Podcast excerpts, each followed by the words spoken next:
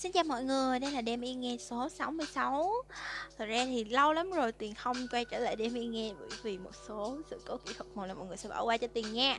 À, Tháng vừa rồi thì Tuyền hơi bận một chút xíu Nên là đã lơ là Đêm Yên Nghe Và Tuyền hứa là từ hôm nay Đêm Yên Nghe sẽ quay trở lại với tốc độ bình thường Mỗi ngày một câu chuyện.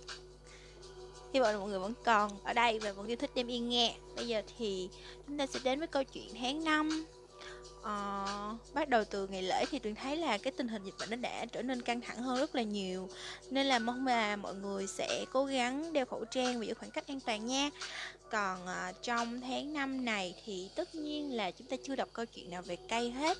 Nên là hôm nay sẽ là những câu chuyện về những cành cây vào tháng 5 Bắt đầu thôi. Đầu tiên sẽ là câu chuyện từ quyển Niên lịch miền gió cát lời hứa của Tuyền tháng nào cũng đọc. Tuy nhiên là tháng rồi chúng ta chưa đọc và Tuyền sẽ cố gắng quay lại nó vào một ngày gần nhất cho mọi người Bởi vì câu chuyện của nó cũng rất khác, rất là hay và khá là dài nữa. Vì nó có đến khoảng 4 cái loại sinh vật. Tuy nhiên hôm nay chúng ta sẽ đi đúng quãng thời gian của nó là chúng ta đến với tháng 5 Câu chuyện tháng 5 thì hơi ngắn, do đó chút xíu nữa chúng ta sẽ đọc thêm một câu chuyện khác, cũng về cây và, nhưng mà trong một cái quyển sách khác, đó là quyển bài học cuộc đời từ những rừng cây. Bây giờ bắt đầu thôi. Tháng 5 Trở về từ Argentina khi những cánh bồ công anh ra dấu tháng năm đã về trên những đồng cỏ ở Wisconsin. Đó cũng là lúc ta có thể lắng nghe tín hiệu cuối cùng của mùa xuân. Ngồi xuống một bụi cỏ, đưa tay về phía trời xanh, lọc ra khỏi màn nhĩ những tiếng trao chát của loài sáo Bắc Mỹ và chim hét cánh đỏ. Và bạn sẽ sớm nghe thấy nó. Tiếng hát ngao du bay lượn của chú chim choi choi vùng cao vừa trở về từ Argentina ở phía nam. Nếu mắt bạn đủ tinh, bạn có thể rà soát bầu trời và nhìn thấy nó với đôi cánh hơi rung rung đang xoay vòng quanh những cụm mây trắng tựa bông. Nếu thị lực bạn yếu thì không cần cố gắng tìm, chỉ cần quan sát các cây cột hàng rào. Chỉ một lát sau là một vệt màu trắng bạc sẽ xoẹt qua, báo cho bạn biết có con choi choi đã đậu trên cây cột nào đó để gặp đôi cánh dài nghỉ ngơi. Người nào phát minh ra chữ duyên dáng thì hẳn đã trông thấy một cách con chòi chòi xếp cánh. Con chim ngồi đó, toàn bộ thần thái toát lên thông điệp rằng bạn nên liệu mà nhanh chóng rời khỏi lãnh địa của nó. Cục văn thư của hạt có thể đã lưu tên bạn và chủ cánh đồng, nhưng con chim choi choi thì phải cánh coi nhẹ những thứ pháp lý tầm thường đó. Nó vừa mới bay hơn 6.000 cây số về đây để thiết lập lại tước hiệu mà những người thổ dân châu Mỹ đã phong cho nó. Và đến chừng nào mà những con choi choi con còn chưa biết bay thì chừng đó đây vẫn là cánh đồng của nó và không ai có quyền xâm lấn mà không gặp phải sự phản đối của con choi choi. Vào một chỗ gần đó, con choi choi mái đang nằm ấp bốn quả trứng lớn với đầu hình chóp mà sớm thôi sẽ nở ra bốn chú chim con có thể tự kiếm sống ngay sau khi sinh. Ngay khi lớp lông tơ của chúng vừa kịp khô, những con chim non lập tức nháo nhào chạy vào bụi cỏ như những con chuột đi cà kheo, nhưng vẫn thừa sức né tránh những bàn tay vụng về muốn tóm bắt chúng. Sau 30 ngày, lũ chim con đã hoàn toàn trưởng thành. Không một loài chim nào có thể phát triển với tốc độ tương tự. Đến tháng 8 thì chúng đã thuần thục trong chuyện bay lượn. Vào những đêm tháng 8 mát trời, bạn có thể nghe tiếng chúng huýt sáo ra hiệu trước khi chuẩn bị bay đến các đồng cỏ Pampa ở Nam Mỹ. Một lần nữa, chứng tỏ mối liên kết từ thời thượng cổ trên khắp dãy châu lục. Mối giao hảo giữa hai bán cầu tuy còn mới mẻ so với con người, nhưng lại quá đổi thông thường giữa những cư dân lông vũ của trời xanh. Con chim cho chơi vùng cao dễ dàng hòa mình vào khung cảnh vừa đồng quê, trồng trọt. Nó bám đuôi những con bò bison lông đen trắng nhẫn nhờ gặm cỏ khắp nơi trên thảo nguyên, chấp nhận việc chúng thay thế những con bò bison nâu hoang dã trước kia. Nó làm tổ trên cả đồng cỏ khô và bãi chăn thả gia súc, nhưng không bị cuốn vào các máy gặt rơm rạ như những con gà gô vụn về. Trước khi đám cỏ đủ khô để thu hoạch, những con chim choi choi con đã đủ lông đủ cánh để bay đi. Ở vùng nông trang này, loài chim choi choi chỉ có hai kẻ thù thực sự, mương rãnh và cống thoát nước. Có lẽ một ngày nào đó, chúng ta sẽ nhận ra đây cũng là những kẻ thù của loài người. Vào những năm 1990, đã từng có một khoảng thời gian khi các trang trại ở Wisconsin suýt nữa thì để mất loài chim gọi mùa từ xưa xa xưa này khi các cánh đồng tháng năm cỏ mọc xanh trong im ắng và không còn những tiếng huyết sáo báo hiệu thu sắp tới giữa những đêm tháng 8, thuốc súng cộng thêm sự cám dỗ của món chim choi choi trên bánh mì nướng trong các bữa tiệc lớn theo phong cách hậu Victoria đã để lại một hậu quả ngoài tầm cứu vãn.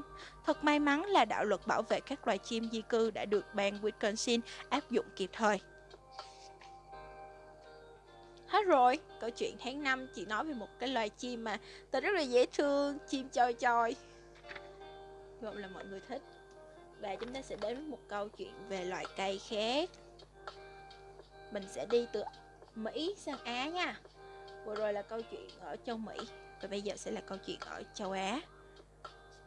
Câu chuyện có tên là Cây lo lắng cho ngày mai nên không hủy hoại hôm nay. Đây là câu chuyện nằm trong quyển Bài học cuộc đời từ những rừng cây của Jong Jung Woo.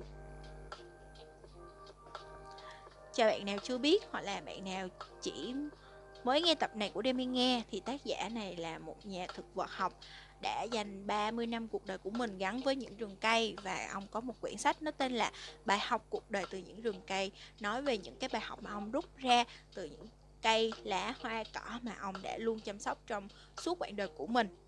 Còn quyển lúc nãy là Niên lịch miền gió cát. Quyển này thì của Andrew Lebon. Quyển này là một trong những cái tác phẩm cực kỳ có ảnh hưởng trong phong trào bảo vệ môi trường và mặc dù đã viết cách đây rất là lâu nhưng mà vẫn có giá trị đến bây giờ.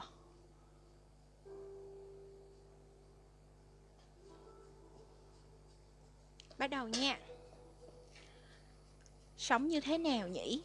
Do tính chất công việc đặc thù, tôi không có nhiều việc cần tiếp xúc với người khác và cũng không thích đứng trước đám đông cho lắm.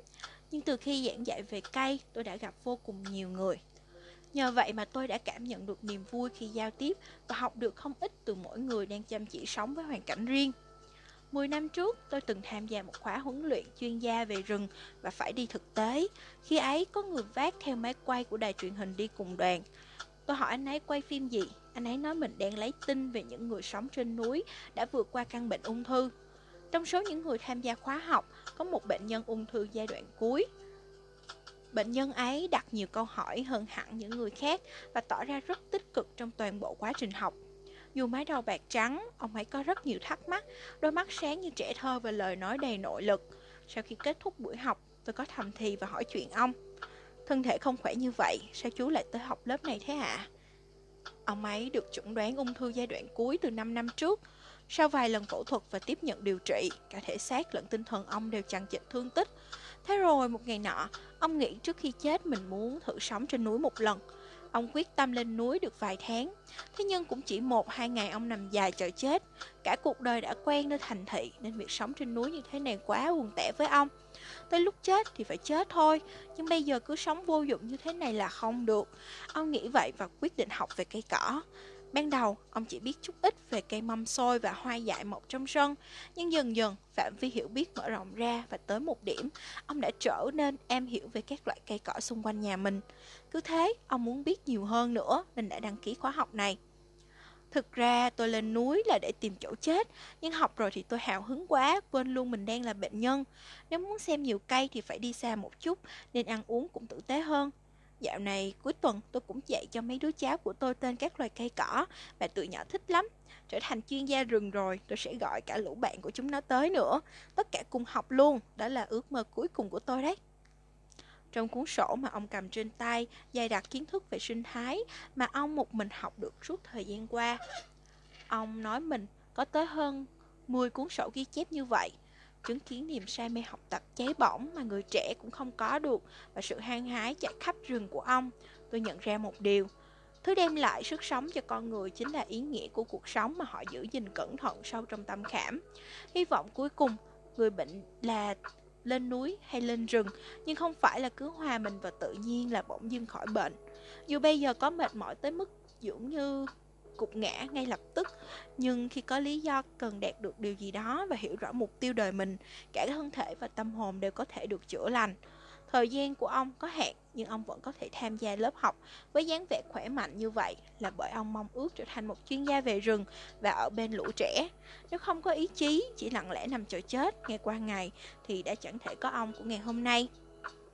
Xét ra thì có lẽ trong chuyện này cây sáng suốt hơn người nhiều. Sự thật hiển nhiên là từ giây phút nảy mầm, cây luôn luôn hướng lên trên. Trừ những loài không phân biệt thân và cành như mâm xôi, tất cả cây cối cho đến lúc chết đều vươn mình về phía bầu trời.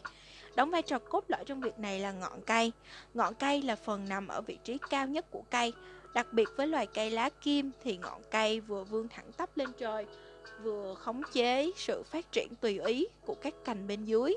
Đầu ngọn cây phải hô hào, hãy lớn lên, cành mới có thể leo theo đó mà mọc. Nhìn ngọn cây hiên ngang với tới trời cao, dường như có thể nghe thấy lời động viên của nó dành cho những cành bên dưới. Hơi khó chịu một chút nhưng hãy cố gắng chịu đựng nha. Tôi phải lớn lên một chút nữa thì tất cả chúng ta mới có thể sống thật khỏe mạnh.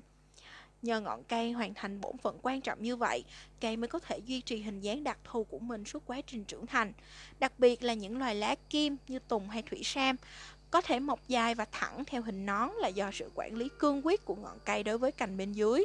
So sánh với cuộc đời của mọi con người, nó chẳng giống như ước mơ hay hy vọng hay sao?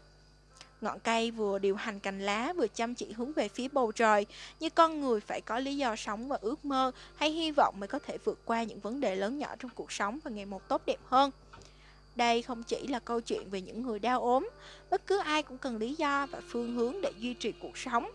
Dẫu là cuộc đời lộng lẫy và dư giả đi chăng nữa, nếu không có trọng điểm gì để hướng tới thì cũng không có cách nào khác ngoài đau khổ, trong cảm giác bất lực và trống rỗng. Một cuộc sống bị coi là vô nghĩa và tẻ nhạt khi người ta không có gì thực sự muốn làm cả. Khi đó cần phải có ngọn hải đăng soi đường, an ủi những trái tim muốn từ bỏ và rọi sáng con đường phía trước tốt đẹp hơn. Với cây thì đó chính là ngọn cây luôn hướng về phía bầu trời, tuyệt đối không lơ đễnh trong bất cứ hoàn cảnh nào. Vì thế mà trong các buổi giảng bài của mình, thi thoảng tôi lại hỏi mọi người, ngọn cây của các bạn là gì? Với người này có thể là gia đình thân yêu, với người khác có thể là ước mơ thổi nhỏ mãi không thực hiện được. Dù là gì đi nữa, một khi có lý do để sống, chúng ta sẽ vượt lên khó khăn và có dũng khí đứng dậy. Ai cũng được trao cho một quỹ thời gian giống nhau, nhưng tùy vào ngọn cây trong lòng bạn rõ nét bao nhiêu thì hình bóng của bạn hôm nay và 10 năm sau sẽ khác nhau bấy nhiêu. Tuy nhiên, nếu lúc này bạn không có ngọn cây của riêng mình thì cũng không cần thấp thỏm, không có gì tìm kiếm và tạo ra nó là được. Bởi vậy, trước khi khủy gói trước những thử thách và khổ đau, hãy thử nghĩ một lần xem sao, ngọn cây của mình là gì. Hết rồi, đó là hai câu chuyện của ngày hôm nay và hai câu chuyện về cành cây. Thông điệp thì rất đơn giản nhưng mà cũng khá là ẩn ý ẩn ý cho chúng ta đúng không à, thật ra thì câu chuyện hôm nay chỉ để giải trí thôi và hy vọng mọi người vừa có thể giải trí vừa có thêm một số những cái thông tin bên ngoài về cây cỏ hay là về những cái lĩnh vực trong cuộc sống khác. Cho nên là tuyền mới mở rộng những cái câu chuyện của mình ra theo những cái hướng khác nhau. Và hy vọng mọi người sẽ thích các chủ đề như thế này. Còn bây giờ thì chúc mọi người ngủ ngon!